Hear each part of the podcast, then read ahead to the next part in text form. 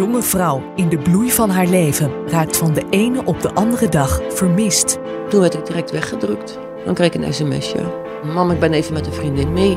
Toen dacht ik wel, hier klopt gewoon iets niet. Als ze vrijwillig weg was, zou ze echt terug zijn gekomen inmiddels. En toen wist ik het. Toen voelde ik echt van, dit is echt mis.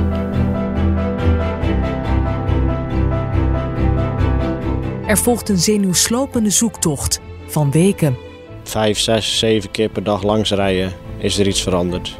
Niks. Alles moest wijken. Het vraagt heel veel energie, fysiek en mentaal. Je weet niet waar ze is, met wie ze is, alleen is, leeft, ziek is, pijn heeft, angstig. Je weet helemaal niks.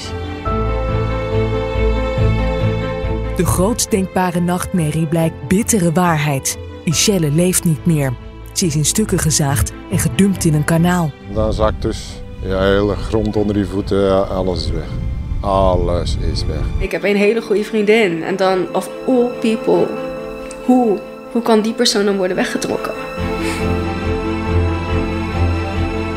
Waarom moest Michelle dood?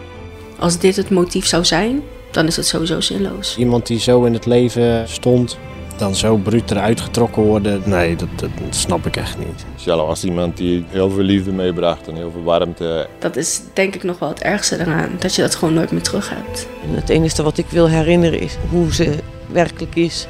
Ja, de prachtige, mooie jonge vrouw met de stralende glimlach. Voor mij was ze alles waard. Verslaggever Maaike Senders gaat in gesprek met haar nabestaanden.